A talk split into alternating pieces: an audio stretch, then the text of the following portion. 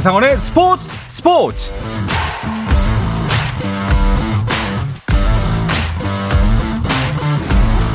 스포츠가 있는 저녁 어떠신가요? 아나운서 한상원입니다. 오늘 하루 이슈들을 살펴보는 스포츠 타임라인으로 출발합니다.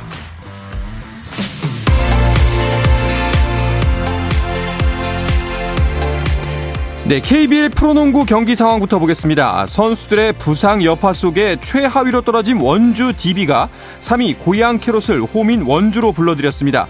1라운드가 끝났을 당시 단독 2위였던 DB 어느덧 최하위까지 떨어진 상황인데요.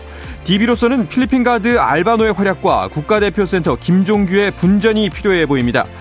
오늘 경기를 통해서 반전의 실마리를 얻을 수 있을까요? 경기는 현재 4쿼터가 진행 중입니다. 77대 73으로 넉 점 차 DB가 승리에 한 걸음 다가가 있습니다. 네, 카타르 월드컵 16강 진출을 이끈 축구대표팀 주장 손흥민이 오늘 토트넘에 합류하기 위해 오늘 오전 영국으로 출국했습니다. 손흥민은 이른 시간부터 공항에서 기다린 100여 명의 팬들을 위해 일일이 사인을 해줬고 감사하다며 고개 숙여 인사를 남기는 등 약 40분간 팬 서비스를 하고 출국했습니다. 한편 벤투 감독도 오늘 밤 세르지오 코스타 수석 코치를 포함해 벤투 사단으로 불렸던 4명의 포르투갈 코치와 함께 고국으로 돌아갑니다. 이로써 벤투 감독은 4년 4개월간 몸담았던 한국 축구대표팀과 작별을 고하게 됐습니다. 우리나라 축구대표팀의 새 사령탑이 내년 2월 발표됩니다. 대한축구협회는 새로운 감독 선임은 내년 2월까지 완료할 예정이며 국내배를 막론하고 적합한 지도자를 추천하기로 했다고 알렸습니다. 네, 미국 프로농구 NBA에서는 NBA 댈러스 매버릭스가 리그 득점 선두 루카 돈치치의 화력을 앞세워 연패에서 탈출했습니다. 댈러스는 오클라호마 시티 썬더에 121대 114로 승리했는데요. 돈치치가 홀로 38득점을 쓸어담고 리바운드 11개를 잡아내며 댈러스의 승리에 앞장섰습니다. 돈치치는 올 시즌 평균 32.9점을 올려 리그 전체에서 득점 1위에 올라있고 또 34경기 연속으로 최소 20점 이상을 넣으며 이 부문 구단 타이 기록을 썼습니다. 안녕하세요. 한국 축구 대표팀의 골문을 책임졌던 골키퍼 김병지입니다. 다시 월드컵의 시간이 돌아왔습니다. 승부차기 같은 승패의 짜릿함과 극장골 같은 승리의 감동을 전합니다. KBS 1 라디오 한상은의 스포츠 스포츠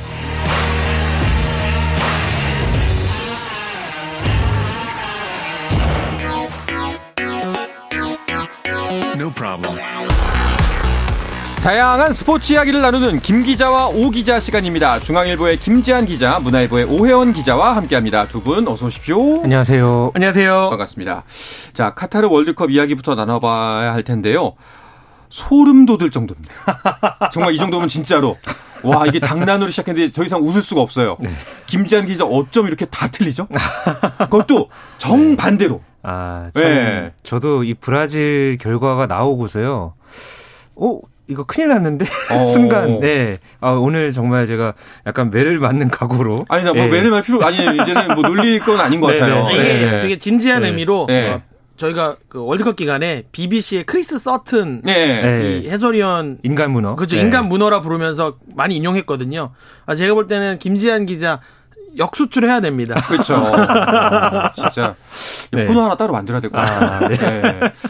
근데 사실 정말 그 누구도 브라질의 탈락을 예상한 사람은 정말 없을 겁니다. 거의 드물겠죠. 그러니까 피파 네. 랭킹에서도 이번 이 월드컵을 앞두고서 1위로 어, 브라질이 이번 이제 월드컵에 도전을 했고 워낙에 그 이제 스쿼드 자체가 그렇죠. 전력이 워낙 좋았죠. 음. 뭐 네이마르부터 해서 그러니까 뭐 골키퍼, 뭐 수비수, 미드필더, 공격수 모두가 말 그대로 이 선택받은 자라는 그 이제 브라질 대표팀의 별칭답게 지구방위대라는 그런 또 별칭까지도 있을 만큼 네. 참이 대단한 스쿼드를 갖고 또 조별리그에서 좋은 모습 보여줬고 16강전에서도 그 위력을 우리나라를 상대로 해서 보여줬죠. 음, 그렇죠. 그랬는데 아, 이 8강전에서 어, 이렇게 무너질 것이라고는 크로아티아를 상대로 해서 이렇게 무너질 것이라고는 정말 상상하기 어려웠고 예측하기도 그만큼 좀 어려웠었습니다. 네. 네.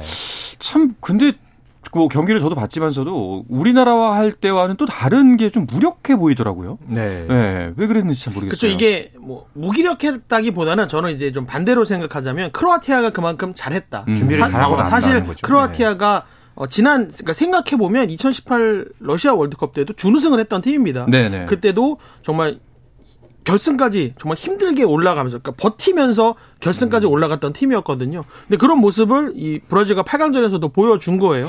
결국 그러니까 브라질이 공식 기록으로 보면 무승부입니다. 음. 어, 1대1로 비기고 승부차기가 가서 진 거기 때문에 어, 무승부지만 그래도 이제 4강으로는 가지 못했죠. 브라질 잘했고요. 크로아티아가 조금 더 잘했을 뿐입니다. 음, 네. 네.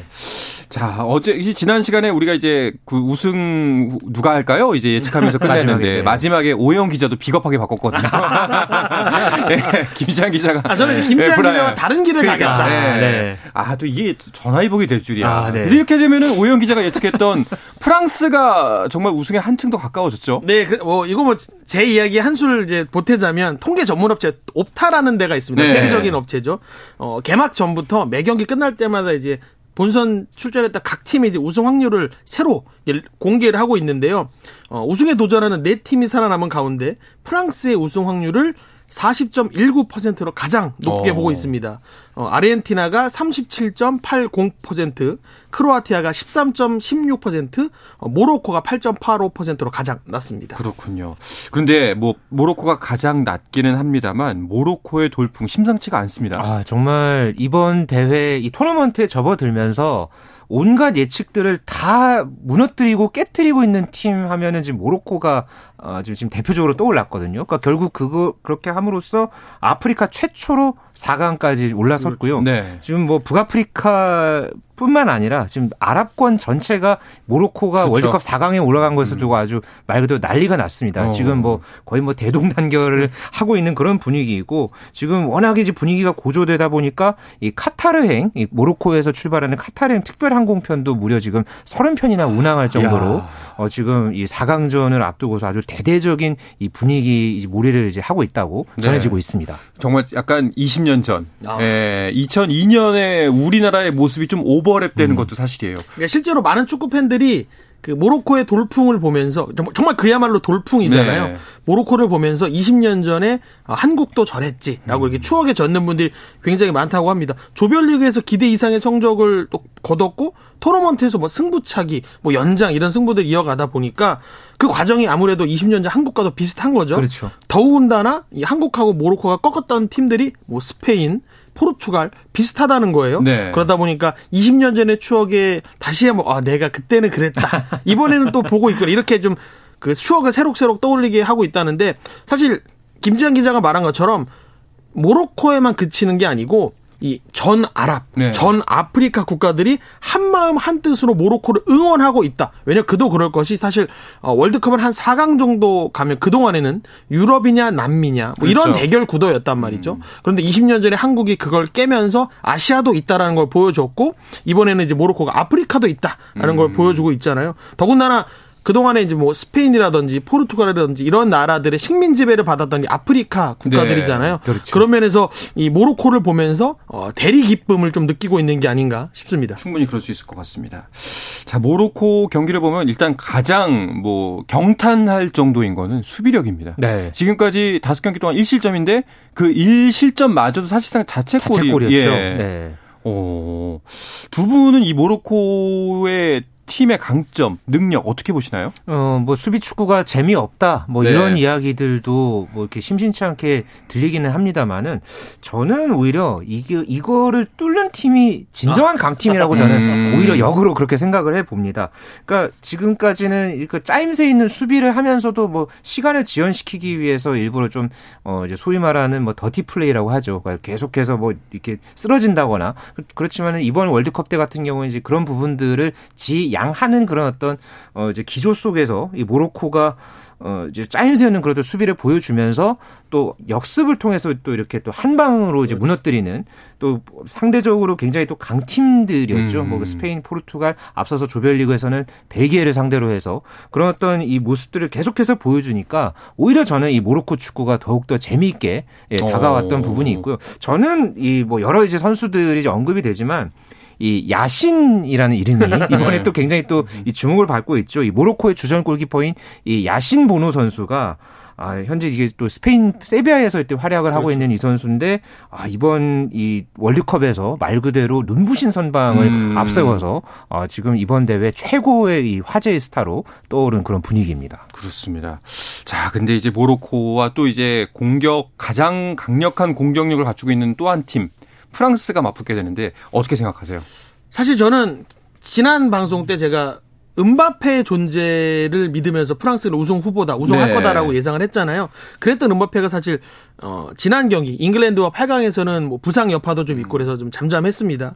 그렇기 때문에 조금 이 경기 모로코와 경기에서 조금 칼을 갈고 있지 않을까. 왜냐면 이 은바페가 인터뷰를 했던 게 나는 단순히 이 대회 득점왕을 차지하러 나오지 않았다. 어. 음. 우승을 하러 내 목표는 오직 하나 우승뿐이다. 라고 얘기를 했거든요. 근데 프랑스가 승리를 해서 결승전에 가려면 사실 가장 가까운 방법은 음바페의 골입니다. 그래서 저는 음바페의 엄청난 활약 그리고 네. 이걸 막아야 하는 모로코의 이 두 줄 수비 음. 거기다 플러스 이제 야신 부누 골키퍼까지 이 대결 구도가 이 모로코와 프랑스의 4강 경기를 보는 아주 핵심 포인트가 되지 않을까 싶습니다. 네. 자, 모로코의 돌풍, 이 돌풍에 삼켜져 버린 게 이제 포르투갈입니다. 호날두도 마지막 월드컵이겠죠. 네. 예, 마지막 월드컵인데 이제 8강에서 마무리했는데 어 마지막인 만큼 또 은퇴 이야기가 또 솔솔 나오더라고요. 음, 본인의 SNS를 통해서 네. 뭔가 또 좀 글을 남겼죠. 예. 그러면서 지난 16년간의 월드컵에서 모든 것을 바쳤다. 음. 하지만 8강전이 끝나면서 어제부로, 그러니까 이제 글을 쓴 시점에서 어제로 그 꿈은 끝났다. 현재로서는 할 말이 별로 없다라는 어, 의미심장한 그런 어떤 말을 남겼습니다. 어, 이제 호날두에게 남아 있는, 그나마 이제 좀 더 뛸 수 있는 그런 어떤 메이저 무대라고 한다면은 2년 뒤에 있을 유로 2024 대회거든요. 네. 근데 그때가 되면은 호날두 선수도 39살이 되기 때문에 뭐 물론 이제 뛸 수도는 있겠습니다만은 현재의 그런 어떤 좋은 기량을 그때 또 보여줄 수 있을지 네. 이 부분이 굉장히 미지수고요. 무엇보다가 이번 대회 과정에서 호날두 선수가 안팎으로 참 많은 일들이 있었잖아요. 그렇죠. 그런 과정에서 또 이 대표팀 어, 동료들과의 어떤 그런 갈등설 네. 어, 이런 부분들이 이제 꾸준하게 이제 제기가 돼 왔었기 때문에 호날두 선수가 일단은 월드컵은 아마 이번이 좀 마지막이 되지 않을까 하는 좀 음. 조심스러운 전망이 나왔습니다. 네. 뭐 은근히 뭐 아예 선수 생활 은퇴도 뭐 할 수 있다. 뭐 음. 이런 식으로도 기사가 나오던데 거기까지는 아니겠죠? 그렇죠. 뭐 이미 뭐 호날두가 현재 이제 소속팀이 없는 상태로 네. 월드컵을 뛰었지만 호날두를 원하는 팀들이 있습니다. 아직 존재하기 때문에 다만 이제 호날두는 유럽에서 조금 더 선수 경력을 이어가길 원하고 있고 호날두를 원하는 팀들은 뭐 중동이라든지 이런 팀들이라서 그 격차가 조금 있기 때문에 그걸 어느 정도 좁히느냐가 이제 관건인데요. 아직 호날두는 충분히 유럽 무대에서 뛸 수 있는 기량만큼은 갖고 있다라고 생각을 합니다.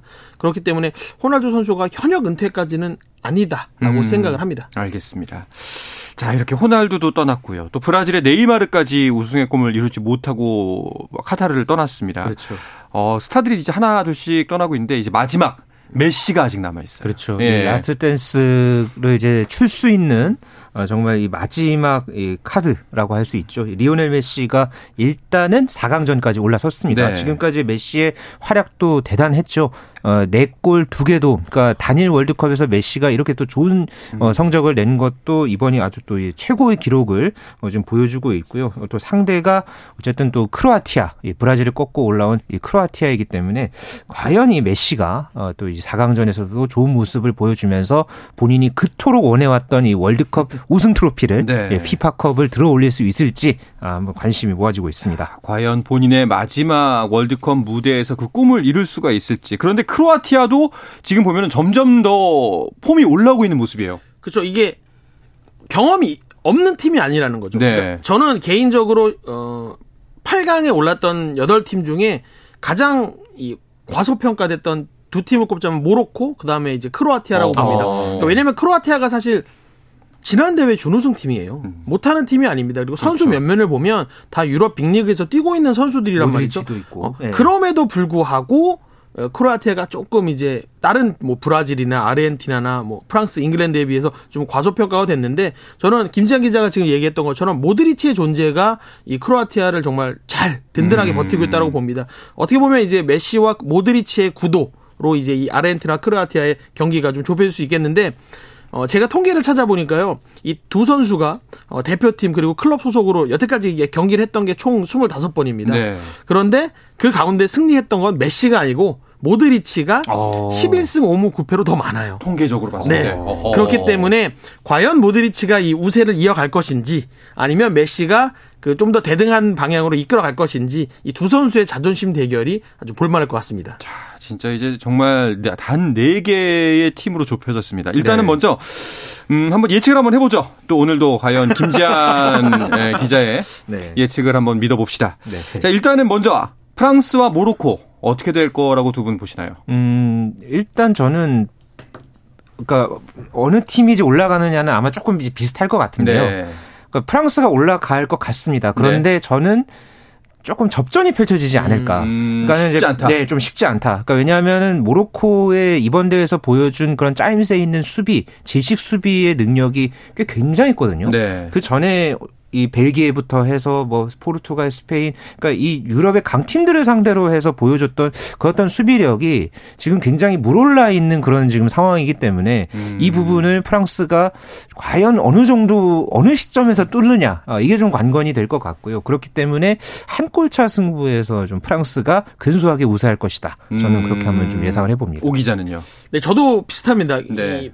워낙 모로코의 기세가 그러니까 제가 우승 후보로 프랑스를 꼽고 있지만 모로코의 기세가 워낙 좋기 때문에 특히 이 수비가 강점이기 때문에 아, 저도 자칫 이 경기가 또 연장까지 갈 수도 있다. 또 좀 더 간다면 승부차기로도 갈 수 있다. 어. 뭐 워낙 은바페가 네. 잘해주고 있습니다만 이 현장에서도 들리는 게 은바페가 부상 여파가 아무래도 아무래도 없을 음. 수 없다 그런 얘기들이 나오기 때문에 저는 그래도 이 경기 아, 자칫 하면 또 연장 또 승부 차이까지 갈 수 있지 않을까라고 아. 기대를 해봅니다. 알겠습니다. 네네. 자 그렇다면 이제 두 번째 4강전 아르헨티나 대 크로아티아는 어떻게 보시나요?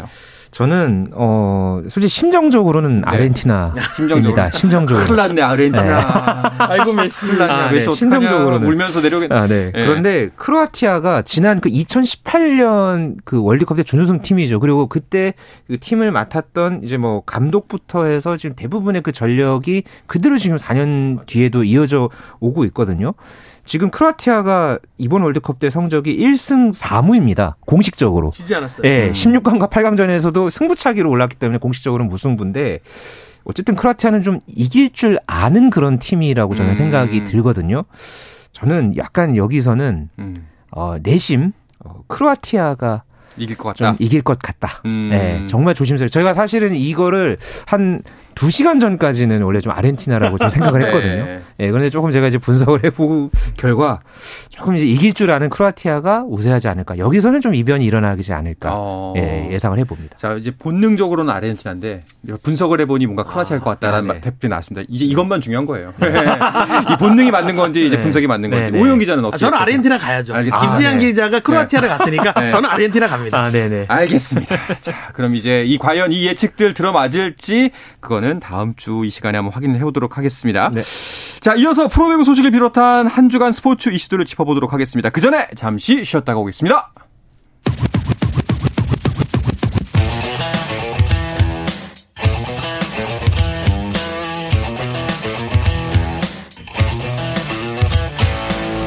짜릿함이 살아있는 시간. 한상원의 스포츠 스포츠.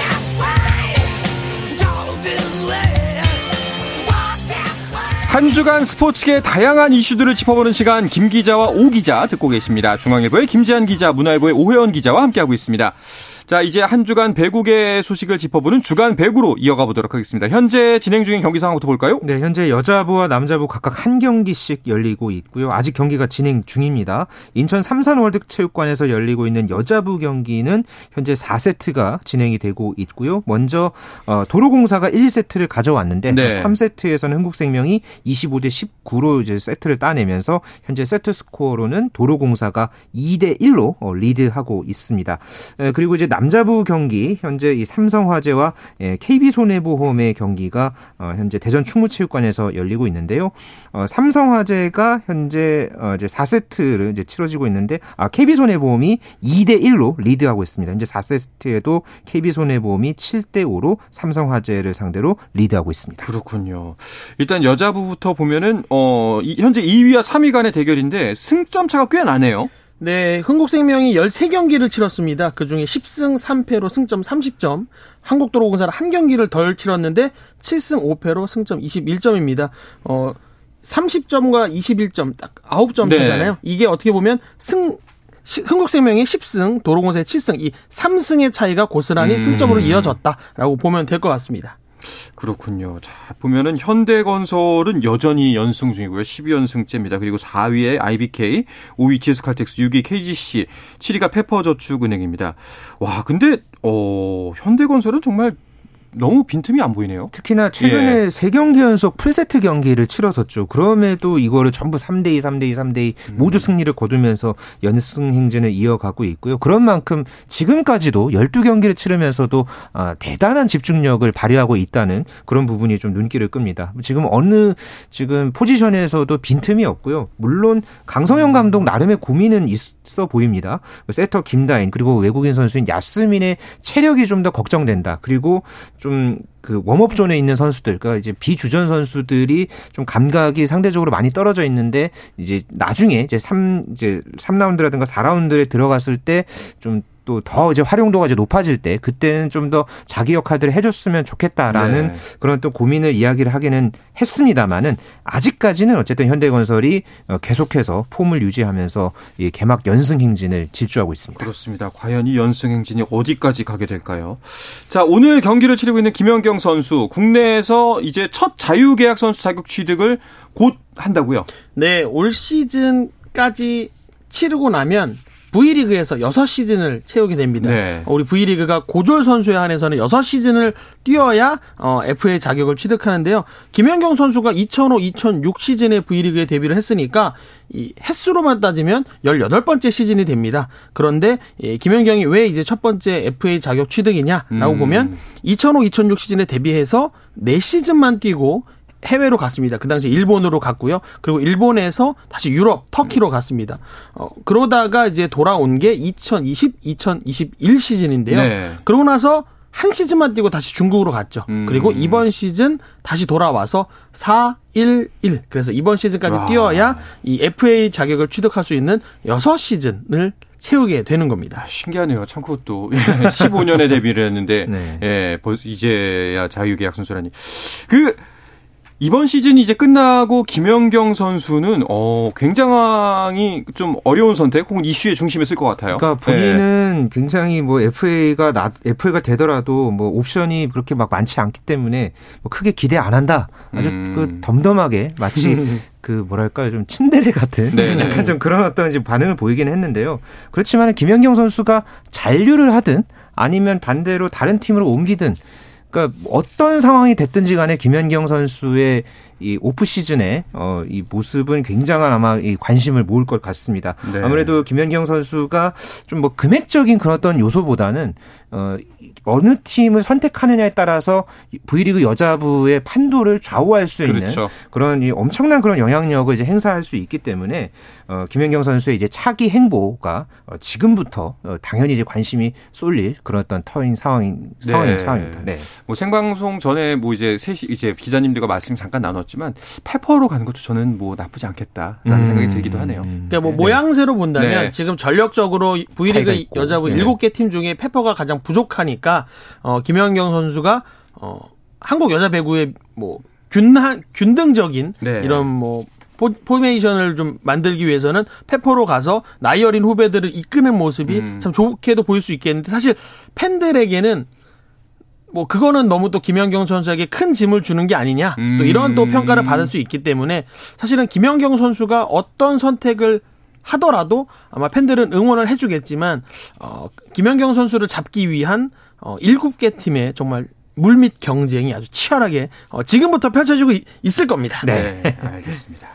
자, 남자부 경기 같은 경우에는 이제 6위 KB와 7위 삼성화재의 경기인데요. 오늘 경기 결과에 따라서 어, 그 순위가 뒤바뀔 수도 있겠네요. 그렇습니다. 현재 대한항공이 승점 31점을 기록하면서 단독 선두 질주하고 있고요. 이어서 현대캐피탈, OK금융그룹, 그다음에 우리카드와 한국전력이 2위부터 5위까지 어, 현재 형성이 돼 있고요. 그리고 KB손해보험이 승점 9점, 그리고 삼성화재가 승점 8점을 현재 기록을 하고 있습니다. 때문에 오늘 경기 결과에 따라서 삼성화재가 올라설 수도 있고 반대로 KB손해보험이 그대로 순위를 지킬 수도 있습니다. 알겠습니다. 자, 배구 소식은 올스타전 이야기 소개해드리면서 마칠까 하는데요. 이번에 확 바뀐 모습으로 팬들을 찾는다고요? 네, 그동안 올스타전은 이제 직전 시즌의 순위로 팀을 나눠서 이렇게 균등 하게 뭐 어떻게 보면 전력을 좀 대등하게 맞추는 방식을 사용했습니다. 하지만 이번 시즌부터 신기하게도 음. 나이가 기준이 됐습니다.